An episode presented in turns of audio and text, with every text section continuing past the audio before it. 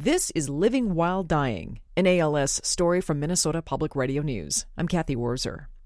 Before his diagnosis, Bruce Kramer was an athlete, eating healthy foods and paying careful attention to his body, which ran like a well tuned car.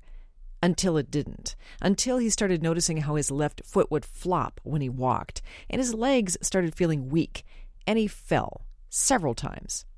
He was diagnosed with ALS in December of 2010. In the fall of 2013, Bruce, a resident of the Minneapolis, Minnesota suburb of Hopkins, was in a motorized wheelchair, and while his body continued to break down, he still paid careful attention to it and how he felt in that deteriorating body. He kept up his adaptive yoga practice, guided by his teacher and friend Matthew Sanford of Mind Body Solutions in Minnetonka, Minnesota. Sanford understood what it was like to live life with a disability. A car crash at a young age left Sanford paralyzed from the chest down. Kramer, a college dean and professor, became a student of the phenomenon known as the mind body connection, with Matthew Sanford as his mentor. Living well in bodies that are breaking down, and let's face it, we are all breaking down, became the focus of a public event that drew more than a thousand people at Kramer's former place of work, the University of St. Thomas in St. Paul, Minnesota. Kramer was joined on stage by Matthew Sanford, and I was the moderator. This was heard on Minnesota Public Radio on December 9th, 2013.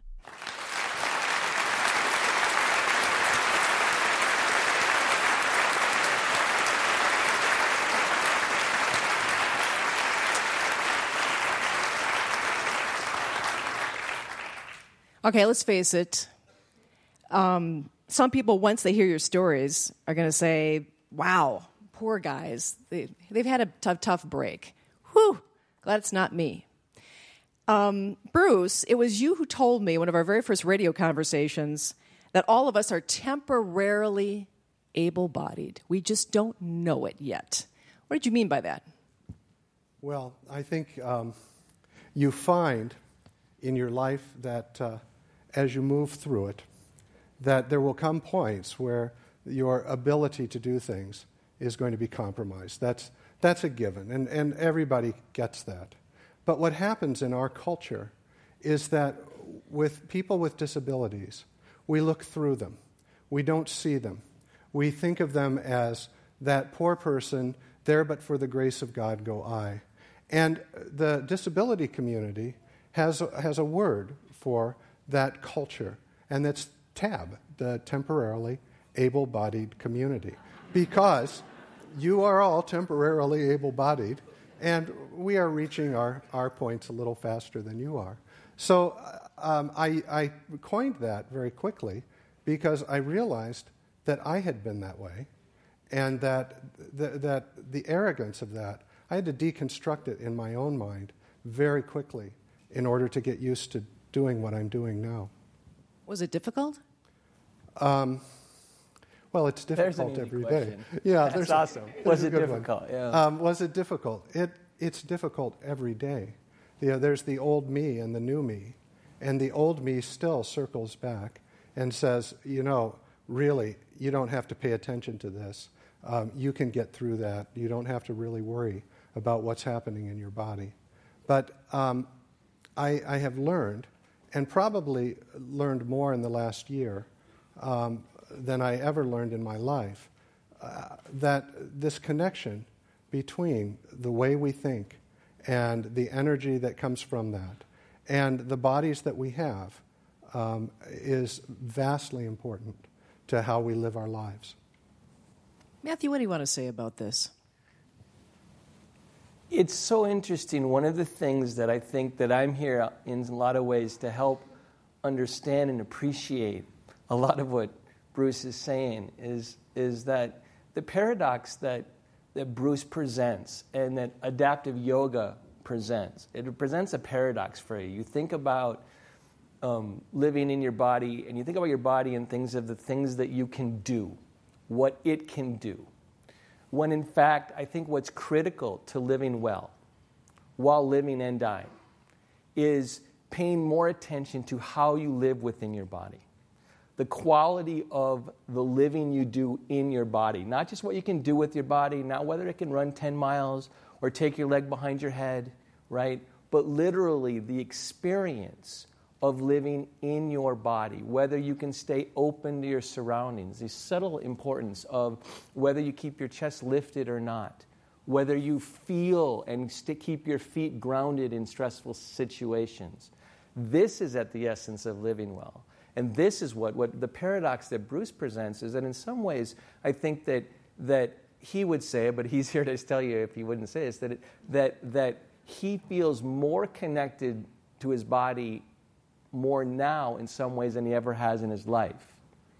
Even though he's living in a situation where his sense of himself has radically changed. What he can do. One of the times I remember him saying to me, I've no longer been able to capture space. And I went, What? And I'm sitting there and I'm here sitting there trying to think about it. But then I started to realize like picking up a glass, interacting with your world, being able to change and be a causal influence on your surroundings is so much of what we unconsciously and consciously identify with our identity. And it turns out that that is not the only way to live in your body. And that's what we're going to try to get at th- this evening. A lot of people tend to live in their head. I, am guilty of that, obviously. No. I, I, shocking, I know, I know. No. Bruce, when we were first talking, I remember you said, um, you know, as my body deteriorates, I can live in my head. And Matthew, in your book, I believe the quote was, you were told to move into your head as a kid after the accident because your body was no longer useful. I would think that that would lead to some kind of a pretty big disconnect as you're trying to learn, you know, to live in this body. Mm-hmm. Me or you? You go ahead, man. I, right after I was diagnosed with ALS, um, I was meeting with doctors and doctors and doctors. And um, we're not going to be here tonight to beat up on the medical establishment, but there is, a, well, unless you want us to, but there is, there is a certain way of looking at the body medically. And, and so I had a doctor say to me, You are a very lucky man. You're an intellectual, you can live in your head. And for a few months, I found some real comfort in that because I, I was, as I was thinking about how horrifying this is going to be, to lose my legs, to lose my arms, to lose my ability to breathe on my own. I, the more I thought about that, the more I thought, well, yeah, I can live in my head and that would be okay. And then, you know, one day it just dawned on me you've got this body that's kind of hanging around with you. And, and even though the legs don't move, they're still there. And they still need to be taken care of. And you still need to be mindful of, of your breath and you still need to be mindful of the space that you occupy. And so um, I, I had to get over that, and it was a hard thing to do. And you only get one body, right? You only get one. And it's one of those things that it's not so much like intellectually you can understand that truth, but can you open to it? Instead of it being a moral consideration that you're supposed to exercise more and eat more broccoli, right? Because we all know that. Can you open to the fact that this is the one? What happened to us was something, uh, and what happened to me was unthinkable. I went to sleep in a family car leaning up against my sister, and I woke up to a radically changed world. And, and, and it's not the boy, I was a very athletic little boy. I mean, I was like, I was the kind of guy that hung upside down from trees and shot baskets until it was dark, all those things. And, but, and then I got this body that isn't doing what I want, and I'm being told by the medical model that I really need to make my upper body really strong and learn to drag my paralyzed body through life. That sensation below my severed spinal cord was over. And I'm thinking, but what about my whole body? And, and it's like when I finally, and it took me years to realize that my body didn't ask for what happened. My body is, stays faithful to living. With every ounce of energy that his body has, and my body has, and your body has, it will move towards living. It may not be growing the right cells, it might not be doing the things you wish it were doing, right? But it will, with every ounce of its energy, it stays faithful to living. It's your mind that wavers. That's the one that goes in and out of phase, not your body. And there's something really to take in that it truly is the best home your mind's ever going to have. Your mind needs your body. But your mind is thinking loss, loss, loss, oh. right? I mean, there are people that are seeing you and you're both in wheelchairs and they're thinking, I dare say, they're thinking loss. Look what these two have lost. Uh, aging. Look what look what I've lost. I can't walk as well anymore. I mean, you can go down the list. How then do you jump over that hurdle that your mind is saying, "Yeah, I'm in a dark place here." No, it's not a hurdle. You're not going to jump over anything. You embrace it. That's awesome. Right? Even in the language, it comes out. She's, I mean, awesome. Well, and it and it does. It's right. I mean, yeah. our our language is is um, it, it's it's against us. It's against this understanding, and, and uh, the fact that the fact is is that as I began to, um, for me, as I began to explore what it means to have ALS, I realized that ALS for me was going to be a constant companion. It's a presence in this room. You don't think you can't see it, you see it right here. It's right here, and it's manifest in my body. And my body is still working. My body is doing exactly what it's supposed to be doing. And, and in that, you can have faith. There's great faith that you can have in this body that you're given if you'll just let your mind get around it. So it's not, you're not going to jump over it. You're going to work with it and move through it. This is the difference between Bruce and me. He's, he's nice and calls it a constant presence. I call it an unrelenting mistress. Okay? And but I'm married. Yeah, you're right. And and um, it literally the thing you don't and, and this isn't for sympathy. It's to you to understand someone that's living with a disability, overt and even invisible, and those are in some ways even harder, um, that, that the endurance that they have, it never stops. It never undoes. There is no vacation, there is no escaping. It's an unrelenting experience. And what ends up happening, you don't overcome what's unrelenting you can't. You learn to have it be part of the whole fabric of your life. And and if I can just you you, you just used the word overcome. What is the what what is the primary narrative about disability? You are to overcome it. Watch movies where there's disability and it's about overcoming the disability. If you don't overcome it, you must be some kind of evil cripple. And uh, you watch the movies and you'll see what I'm saying. But overcoming is not really what we're going to do. What we're going to do is we're going to wind down, and at some point, these bodies stop. They're doing exactly what they're designed to do. And this exactly. isn't just our story. Again, it's your story too. And uh, you know, in other in other cultures, aging is a disability. They're not afraid to say that. In this culture, the undaunted American spirit, which is beautiful, is afraid to acknowledge the truth of this because we don't know how to have it without it being depressing. We don't see how a change in physical ability isn't just a loss. I mean, they say in India, true spiritual life can't begin until you're 60. That's good news for me, man. I got some stuff and I got to figure out what is it that is changing in the mind body relationship as you age that creates a different landscape. Have you ever noticed? I'm 47 now. I'm so, I care so much less about what you think of me as I did when I was like 22. Thank goodness. Right? That's part of the wisdom. Experience comes with age.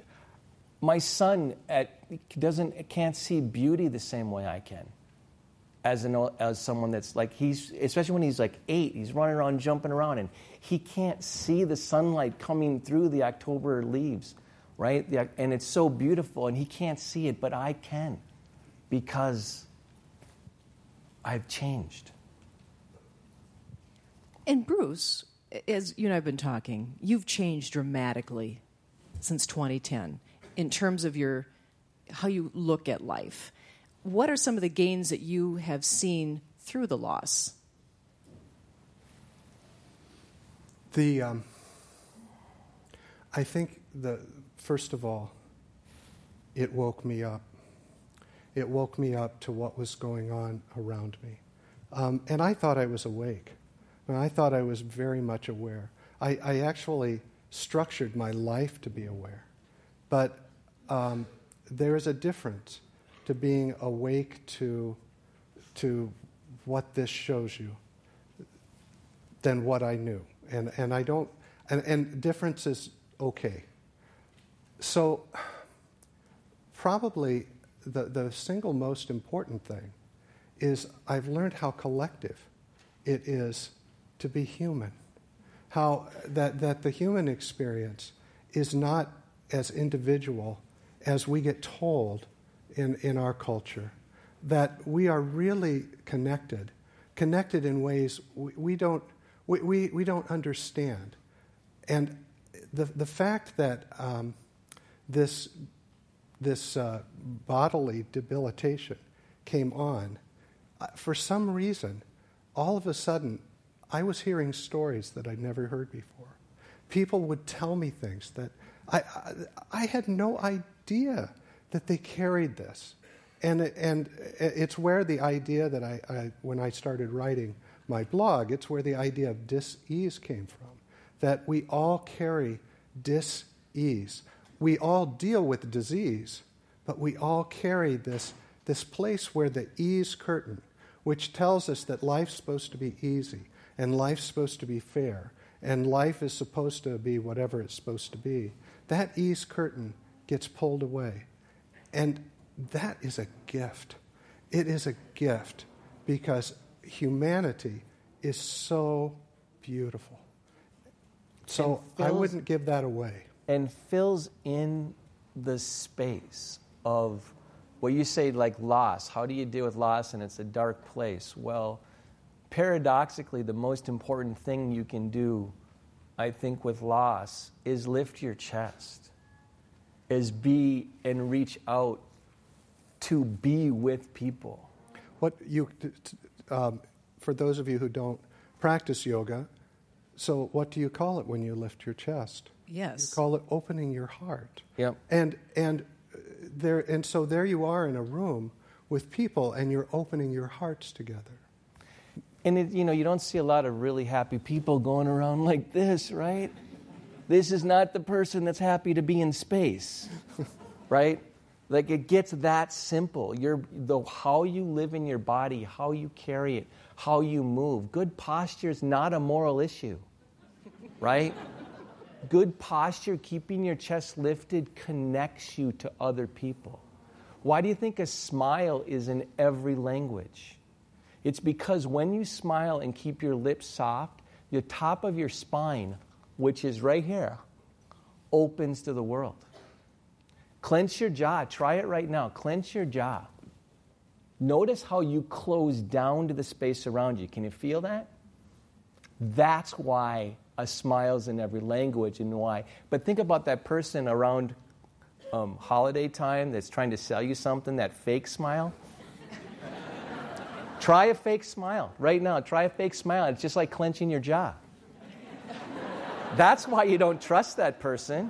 You're like, whoa, they want something, right?